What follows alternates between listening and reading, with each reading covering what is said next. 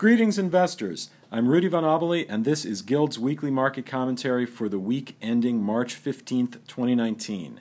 If you like what you hear today, please hit subscribe, and for more, please visit us over at www.guildinvestment.com. You can find us on all the usual social media channels. We love your questions. If you have questions or comments for us, please contact us by phone or email or leave us a comment below. This week, we're talking first of all about the Trump administration and its drive for transparency in healthcare pricing. Healthcare is the second largest sector of the S&P 500, and healthcare stocks represent about 15% of the index.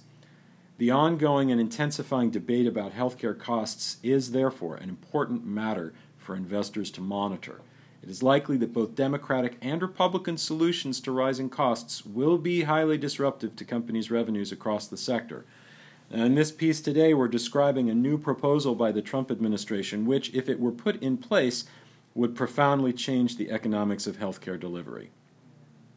So, Medicare for All, which you have probably heard in the news, is no longer just a slogan of the Bernie Sanders presidential campaign, as it was in 2016 and is now entering the mainstream of Democratic Party discourse. The United States National Health Care Act, H.R. 676, was actually introduced into the House of Representatives in 2003 when it had 25 co sponsors. It has been reintroduced every year since then. As recently as 2015, it only had 49. Now it has 124. Bernie Sanders' corresponding Medicare for All bill in the Senate, S 1804, was introduced in 2017 and now has 16 co sponsors.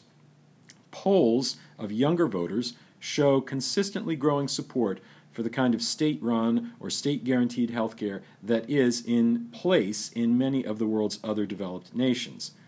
The institution of some form of single payer health care in the United States is neither a foregone nor imminent conclusion but it's clear that in the face of widespread dissatisfaction with the cost and availability of healthcare, the idea is rapidly gaining traction among sectors of the electorate. Of course, the problem is real. The U.S. pays much more, overall, for healthcare than its developed world peers, and has, overall, worse health outcomes. The question is simply how to solve these problems. In one form or another, the Democratic Party would like to use the power of the state and in one form or another, the Republican Party would like to harness the free market. As the Re- Democratic Party seems, in fits and starts, to coalesce around some version of a single payer system, the trajectory of the Republican policy has been less clear. Even after years in the political wilderness, Republicans were unprepared to offer an alternative to the Affordable Care Act when they found themselves in possession of the White House and Congress after the 2016 presidential election. Analysts can begin to interpret the industry and company specific risks of a move towards single payer, but the risks posed by Republican proposals are less tractable because we haven't yet seen the emergence of a Republican consensus. Now, however, after Republicans' loss of the House, their trajectory is becoming clearer, and it could be summarized by the term transparency, which has been a rhetorical focus of the Trump administration from the beginning. A dramatic proposal was buried in the February release of a 700 page draft of new regulations to help improve patients' access to their electronic health records. The Department of Health and Human Services solicited comments on a rule which would require hospitals, doctors, and other healthcare providers to publicly disclose the prices they have negotiated with insurers. That would make it possible for the first time for healthcare consumers to shop for healthcare the same way they shop for other consumer goods, knowing the real prices charged by different vendors and comparing them. That would be a powerful expansion of a Trump administration policy that actually is already beginning to be in effect and that has won acclaim even from the often Trump skeptical New York Times. A policy came into effect in January mandating that hospitals make public their so called master charge lists, the quote unquote list prices that they charge for services. Some analysts noted that knowing these prices isn't very helpful since they have little to do with the prices that are actually paid by insurance companies thanks to the private negotiations and discounts that go on between insurers and hospitals behind closed doors. Still, The new rule was welcomed as a step forward for transparency, for helping make healthcare delivery a place where price was a functioning signal and the basic mechanism of capitalist competition for consumer dollars could work more effectively. After the new proposal, the Wall Street Journal noted, quote, Industry officials say the administration faces many hurdles before implementing such price transparency. The move is likely to be met by fierce opposition, including possible legal challenges from hospitals, doctors' groups, and insurers, since it could have a far reaching impact. The journal goes on insurers might demand the same hospital discounts won by competitors, while some hospital systems might push for payment rates that match their crosstown rivals. If doctors' negotiated rates become public, other doctors could lower their prices to try to lure away patients. And the journal notes the American Hospital Association said it opposes the move. Quote, Disclosing negotiated rates between insurers and hospitals could undermine the choices available in the private market, unquote, said Tom Nickels, an executive vice president of the trade group. While we support transparency, this approach misses the mark, end quote. Now, consumers in the Obamacare era have been shouldering, shouldering an ever increasing portion of healthcare costs due to rising deductibles and the increasing prevalence of high deductible plans. So consumers are more motivated than ever before to shop discerningly for care wherever possible, particularly in the case of expensive procedures and high deductibles. Until now, they haven't had the tools, but this new rule would provide them. Like the master charge lists, the raw material revealed by this information, if the rule is finalized, would not be very accessible to consumers. It would be large databases of difficult to interpret codes and prices. But these databases will certainly become the basis for consumer facing apps that will enable easy comparison shopping, and that would profoundly change the economics of healthcare delivery. The period for comment for the new rule closes on May 3rd, and sometime after that, a final rule could be issued. What industries within the healthcare sector would be most deeply affected? Clearly, for profit hospitals and managed care companies would see attention and pressure on their pricing models, maybe distracting public attention from pharmaceutical companies and pharmacy benefit managers, who so far have been the primary recipients of political heat surrounding healthcare costs.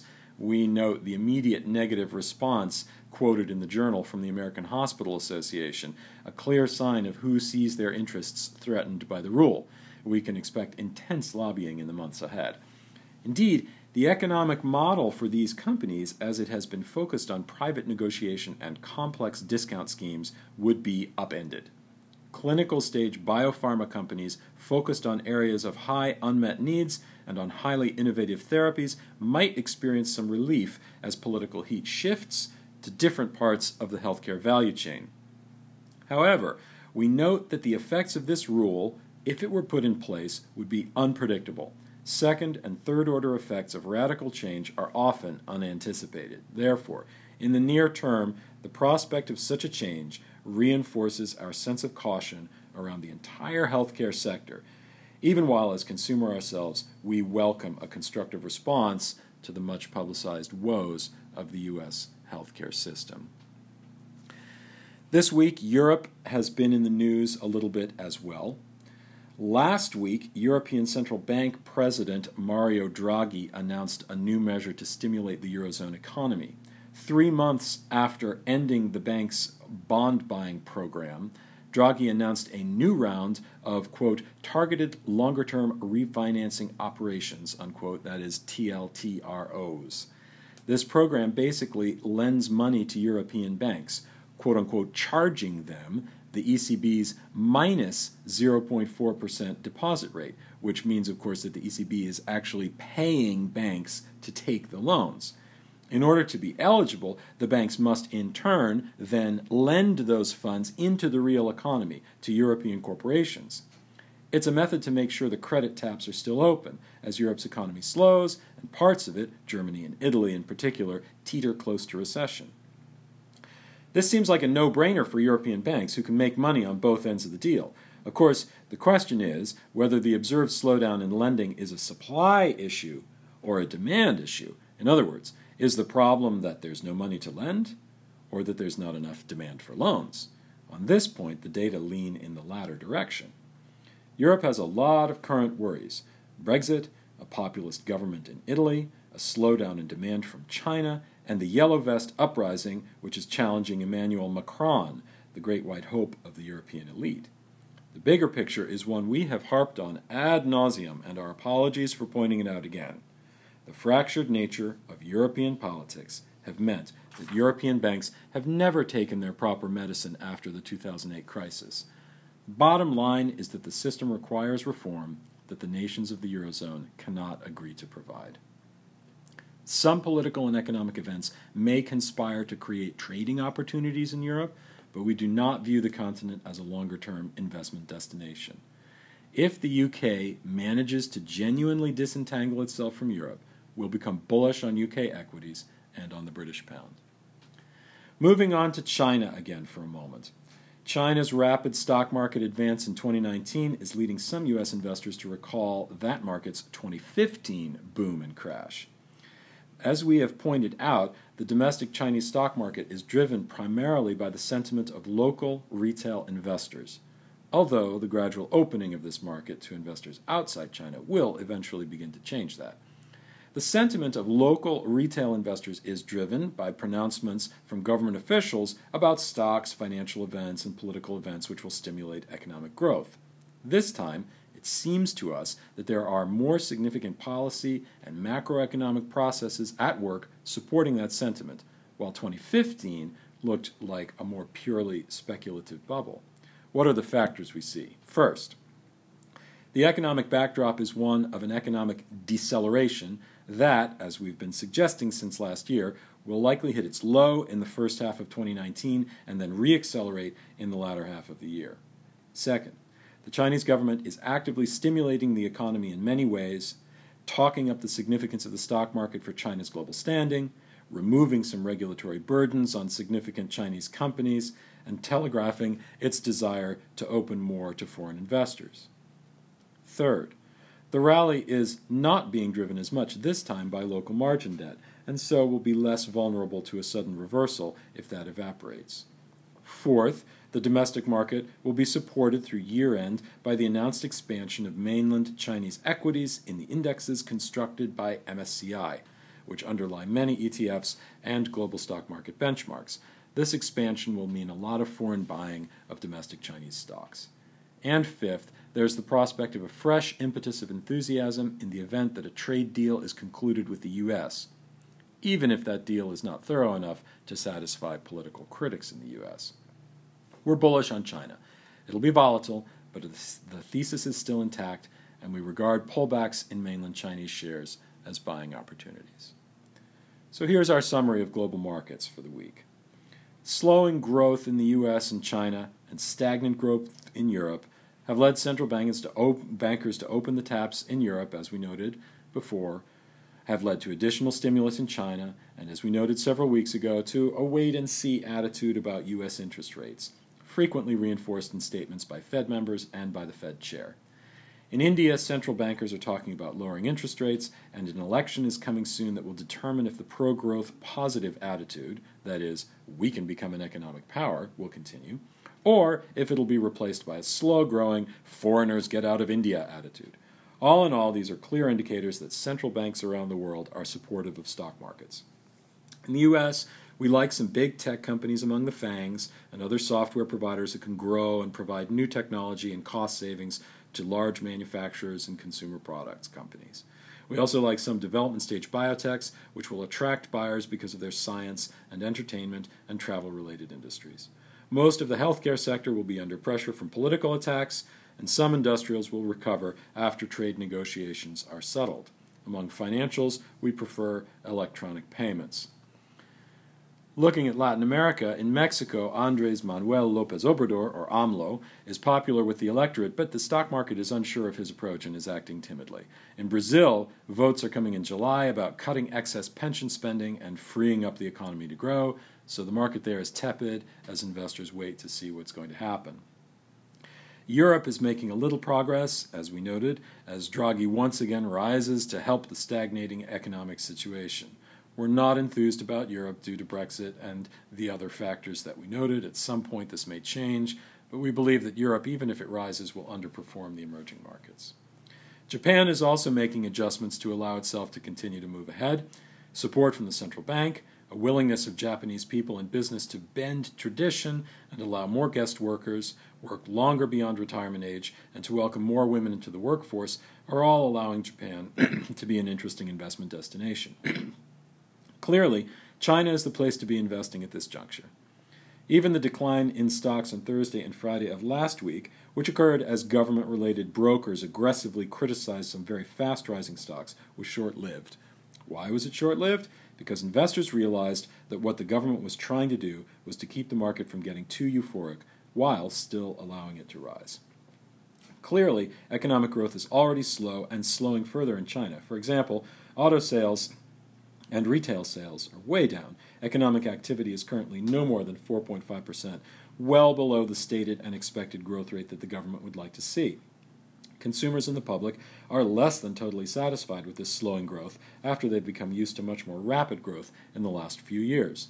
It's obvious that the government wants to improve public psychology, and a steady but not volatile growth in the value of Chinese stocks is a good way to do that. Other benefits and reasons for stock price appreciation we noted before. Other emerging countries that benefit from China's growth are interesting secondarily, countries such as Thailand and Vietnam, which are potential beneficiaries, but are somewhat vulnerable if a trade deal with China doesn't materialize within the next few weeks. Also interesting, and also vulnerable, are commodities that benefit from China demand, such as copper, which is used in many electronic products that China and their outsourcing workshop countries make. Finally, emerging markets as a whole are somewhat interesting because of the possibility that China, a growing part of the EM universe, Brazil, India, and many other Asian countries are growing and will be growing faster as 2019 moves along. Even Russia, which generally is not a fast growing country and which depends on commodities like oil to determine its outlook, is benefiting from higher oil and metals prices. South Africa is not doing very well, but demand for minerals is helping somewhat. Eastern European emerging markets in general are moving ahead more rapidly than developed Europe, and parts of South America are taking up the slack which had been created by the implosion of Venezuela. Gold is in high demand from central banks and from those who do not like to see the rapid expansion of debt throughout the world. If cash flows can't support the payment of these massive debts, the demand for gold will eventually reach very exalted heights. We believe that if gold moves past 1360, it'll approach 1500 in the not too distant future. We like U.S. major growth and tech companies and Chinese A shares. We will again regain interest in Brazil after the vote on pension reform coming in the next few months. We like Japan for slow, steady growth, China for fast growth, and some Chinese workshop countries if a trade deal takes place. Copper as a way to play Chinese commodity demand, and gold in recognition that many countries are now stockpiling gold in their national banks, for example, Russia and China. That's it for us this week. Thanks very much for listening. We welcome your calls and questions, and you can send them to us over at www.guildinvestment.com. If you like what you heard and you'd like to hear more, please be sure to hit subscribe, and you can find us on all the usual social media suspects. Talk to you next week.